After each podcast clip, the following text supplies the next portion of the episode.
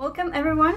Uh, this is TechNact podcast. Uh, this is a space where we have conversation with uh, guests, usually researcher, activists, and we discuss uh, different subjects in relation to social movements, gender, sexualities, and digital technologies. Uh, as always, my name is Nadia. My name is Onur. and my name is Sama. Yeah. Thank you. Today, uh, actually, we have Elin Ferm with us as our guest, who is the co-founder of Norm, which is a norm-critical consultancy firm. Um, Elin is uh, an experienced lecturer and workshop leader who is based in Copenhagen, in Denmark. Also, she has an activism history at uh, the organization FATTA, which is fighting, uh, struggling against sexual violence. And we will soon learn more about all these amazing works that Elin has been involved in. But uh, I would like to first uh, give the word to you, Elin, and thank you, first of all, so much for joining us. And I want to ask you, how are you doing? thank you. And thank you for having me. Um, yeah, I'm really well today. It's uh, pretty gray here in Copenhagen. Yes. Uh, thank you, Elin, for joining us today again. And I just wanted to ask, can you tell us a little bit about yourself? Who is Elin Ferm? And what does it mean for you to be a norm critical educator? Yeah, sure. Uh, well, yeah, my name is Elin, and my pronouns are she and her. Um, and I was born in Sweden, uh, but I've lived abroad since I was 19. So, like Onur said, I'm currently uh, residing in Copenhagen. And uh, I have a degree in anthropology and gender studies. Um, and yeah, I've worked in many different organizational settings with equality and inclusion and anti discrimination the past couple of years. Um, and yeah, in terms of being a norm critical educator, uh, that's a really good uh, question. But I guess for me, it's about both uh, sort of educating people about norm critical thinking and trying to work in a norm critical way whilst uh, facilitating, for example. So making sure to, you know, make the teaching space as accessible as possible so you can look at language and having breaks and how do you sort of pass the word around in a meeting. Um, and I guess I should say also that when I talk about norm critical thinking, I think of that as like an approach um, that helps us turn the gaze towards the norm and all these things that we take for granted you know, for example, related to gender, race, body, sexuality, or class. Um, and I think it's really great because it encourages us to sort of reflect on these norms and how they influence the way that we speak or treat others, which that you know is the first step of of addressing unequal and discriminatory behavior. Thank you so much. Um, so maybe uh, if you would like uh, we can start asking you um, what do you do in norm uh, that uh, or more specifically tell us first uh, about norm your consultancy agency what does the idea came from yeah well um, so it's me and my co-founder uh, stina who is a digital designer um, who started it together and it actually started with us having pretty uh, terrible a terrible time at our old jobs um, with quite unhealthy working environments. So we thought, you know, how can this be improved? Um, what would these workplaces need? Um, and I'd worked with norm-critical thinking in Sweden before in like different settings, um, and I'd only really come across it uh, in sort of activist settings in Denmark before. So I thought this could be something that we could really use here as a method uh, with these type of workplaces and uh, yeah when we asked around as well it was sort of the response that we got that people found it um, interesting mm-hmm. Mm-hmm. yeah yeah that's very interesting um, and i i also would like you to open up like um, what do you do in norm and uh, because uh, when we have been looking and that we saw that you are collaborating uh, with many different uh, organizations, very different groups, a very like big variety of groups. And how do you connect with these groups, and what do you do in Norm in that regard? Yeah, yeah, you're right. It's um, it's funny because you know sometimes people say, "Oh, you should you should find a specific target group. But I think uh, this uh, norm-critical thinking kind of works across many different sectors. So we've worked with uh, unions, with universities, with TV production companies, uh, also a dance company, uh, libraries, and youth organizations. So it's, yeah, pretty across the board. Mm-hmm. Um, but yeah, what we do, we often say that we use hum- human-centered methods uh, from anthropology, design, and communication to help organizations create fair and representative environments. And what that means in practice is basically um, it can be everything from helping companies develop uh, their surveys, for example, regarding discrimination and inclusion, uh, or doing interviews in the workplace, you know, mapping areas or like key areas where they need to start working. Uh, we've also uh, done reports for uh, unions, for example, assessing sexual harassment and kind of giving recommendations on what would be the next step. Where do you need to go from here? Uh, we do quite a few workshops where we help uh, the employees and the leaders sort of practice norm critical thinking in the workplace. Um, we've also been asked to do research um, actually about Sweden's response to Me Too from this um, Denmark's Knowledge Center for Gender Inequality asked us to look into this because they uh, acknowledged that Sweden was perhaps a little bit further ahead in that journey. Um, so that's something we've done as well. Uh, we've developed a method guide or a method book about norm critical facilitation online. So yeah, it's really uh, exciting in that way because it's providing a, a broad span um, of opportunities. Mm-hmm. Mm-hmm. Yeah, it is. It is very interesting, and also Speaking of helping with organizations, different sectors, and also unions, I was wondering what uh, tools uh, do you provide to these organizations, or is it just seminar based, workshop based, or is it a process? Do you follow up with them? Can you explain a little bit about this specific cases? Mm, well, overarching, you could say that we uh, work on sort of two levels. So we both uh, help the individuals in the organization sort of turn their gaze onto this themselves and their culture. So that could be something like practicing using, you know, more gender neutral language, um, talking about what that, why that is important. Um, just things like greeting, you know, tiny detail, but just yeah, instead of saying ladies and gentlemen, you know, these kind of things, or um, yeah, uh, or you could uh, look at evaluating, you know, the space taking up taken up in a meeting, like recording, speaking times.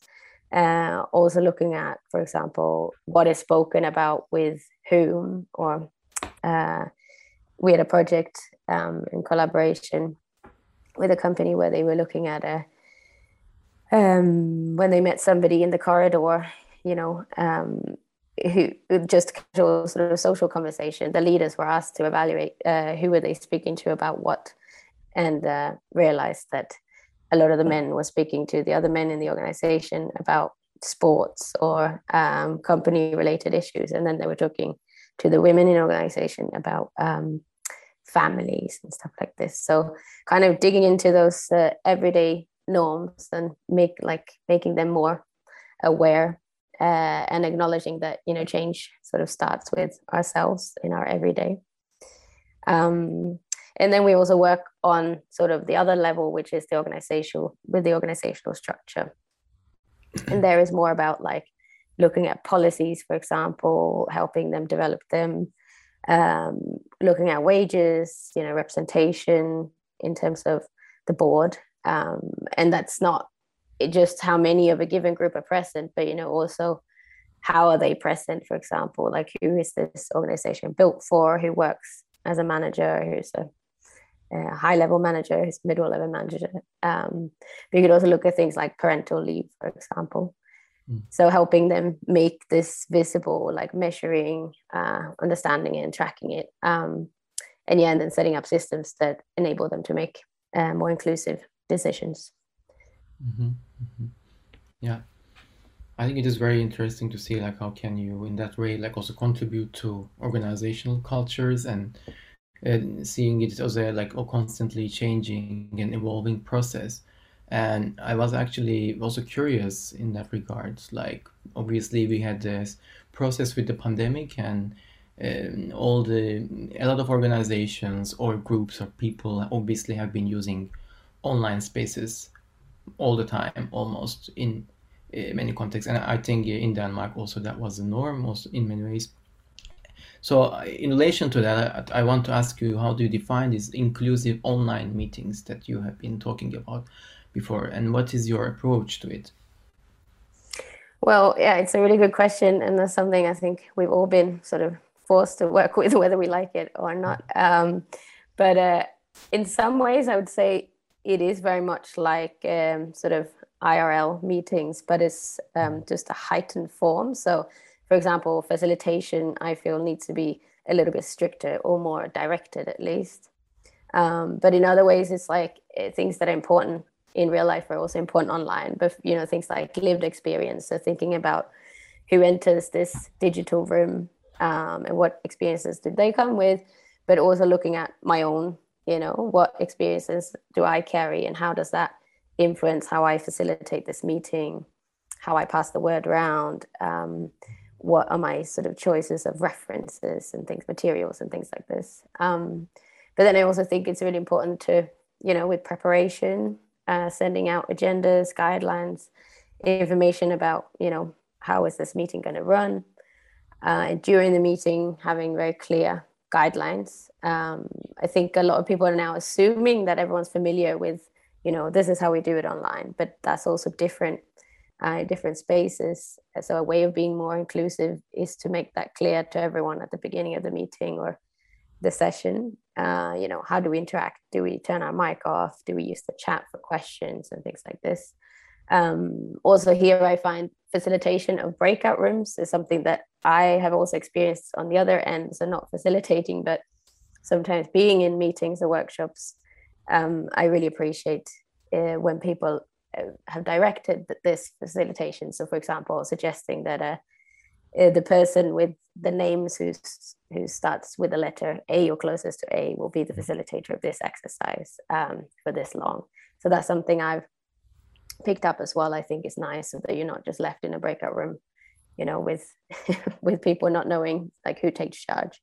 So making it very clear, yeah, what are people supposed to do? How long are they doing it for, etc. Um, and then rounds as well is something that we work a lot with, um, both on and offline, but to give everyone a chance to speak without interruption. Um, so passing, you know, the word around, uh, and then also making sure there's a possibility to say pass or just pass it onwards to the next next person.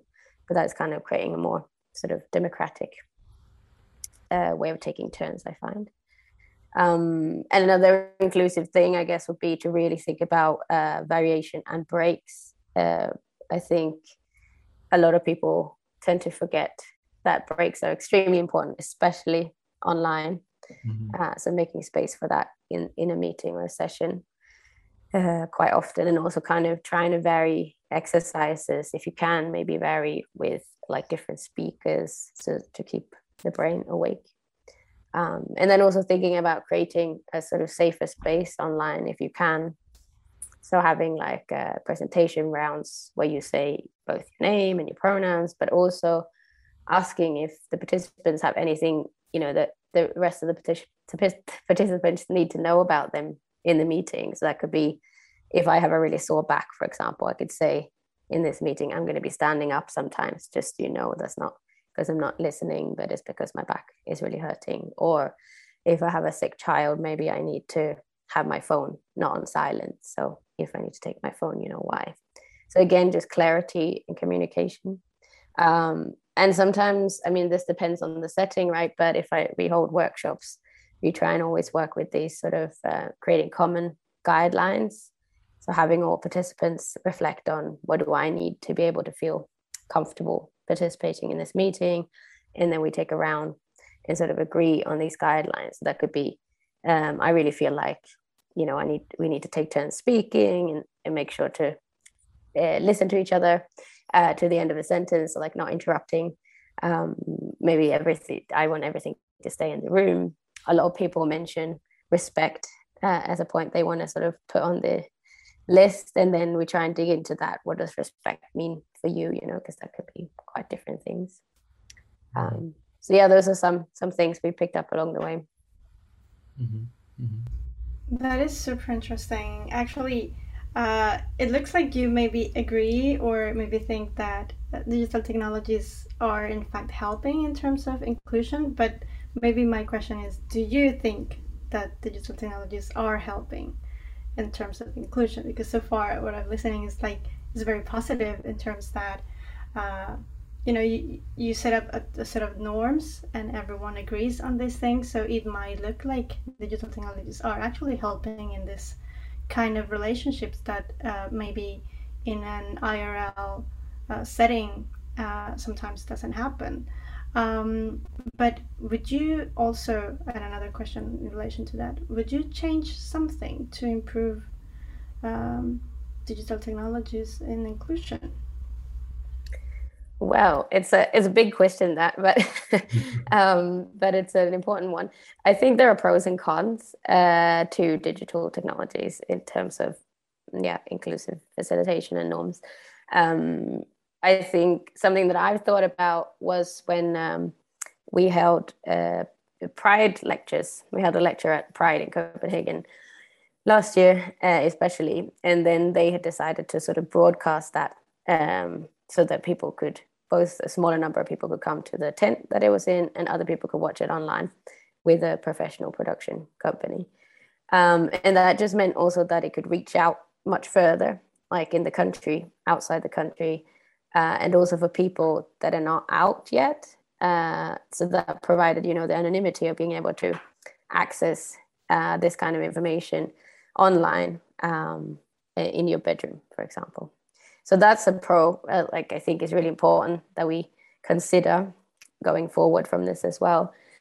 And uh, in terms of cons, I mean, it's not my area of expertise, but um, I just read the latest issue of the Swedish uh, anti-racist and feminist magazine uh, Mana, and uh, they talked about you know these issues in terms of who owns and controls digital technologies that I thought was a really important point, but also that uh, technology is not neutral. I mean, as I'm sure you all are aware of, but that how it reflects uh, the world that we live in, I thought was a really important point as well. So, you know, that existing in a world that is already shaped by racist and sexist and queerphobic structures, for example, this these kind of digital technologies and end up reproducing them.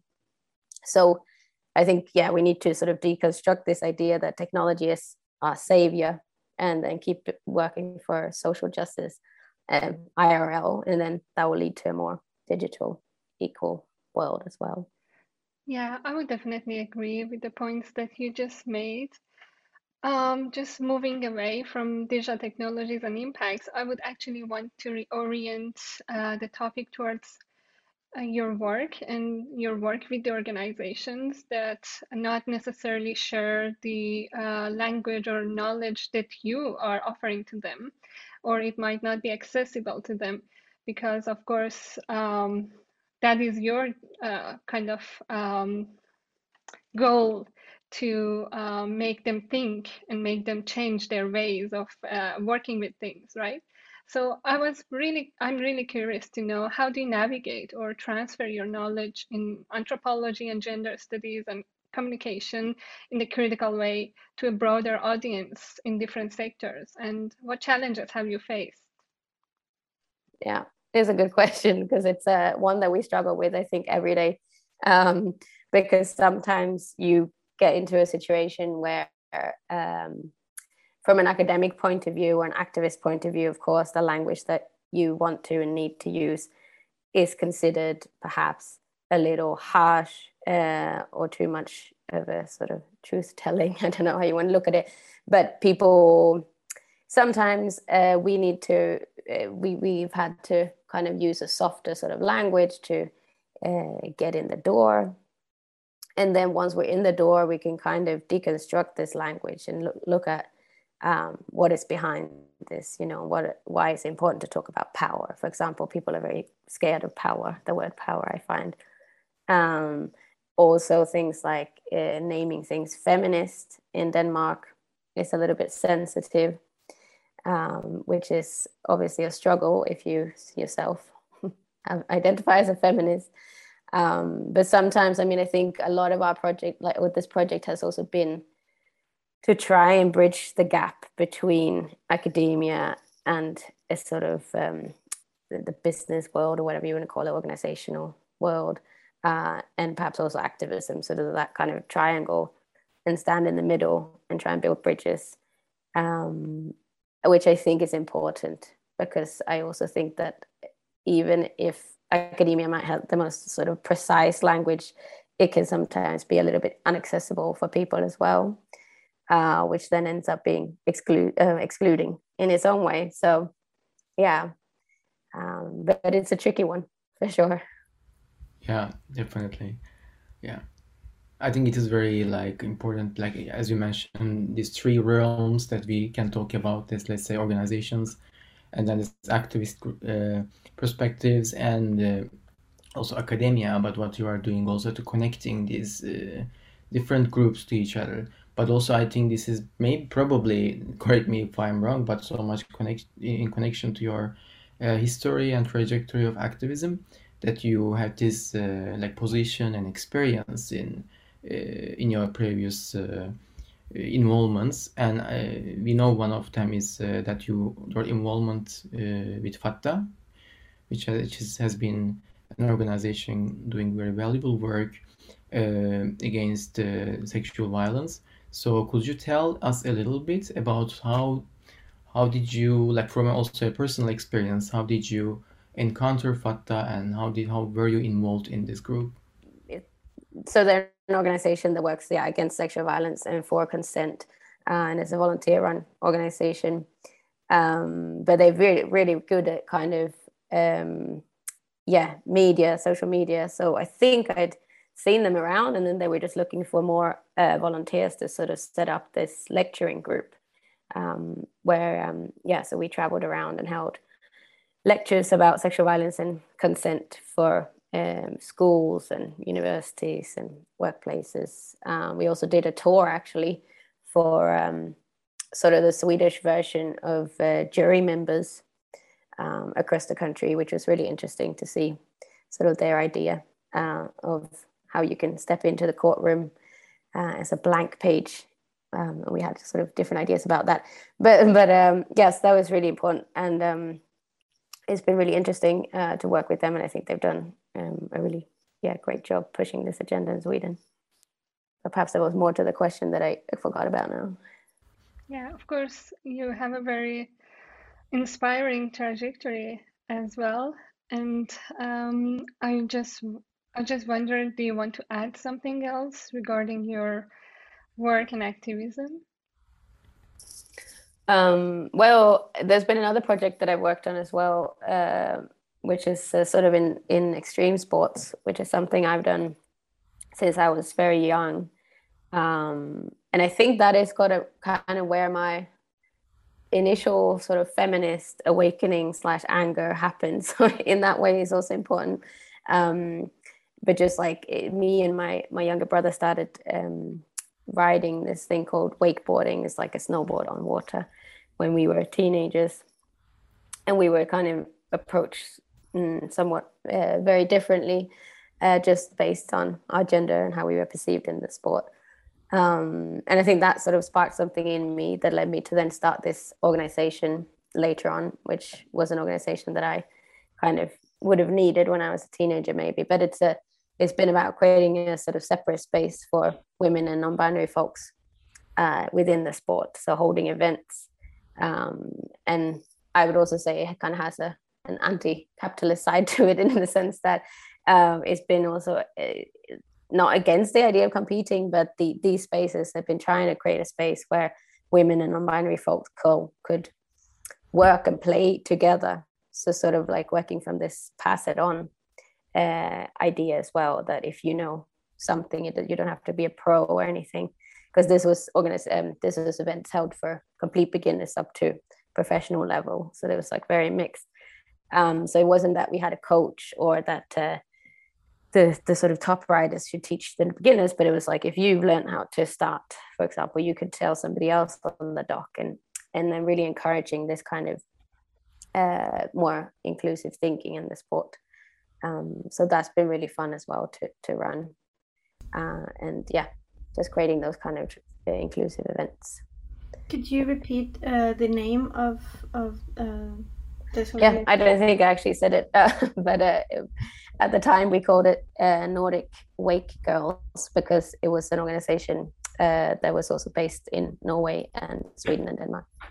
Um, and then yeah, it's uh, during um, COVID, it kind of fell into a bit of a a, sl- a sleepy state, uh, as you can imagine, as it was based on big events across uh, and a lot of travel. Yeah, mm-hmm, mm-hmm.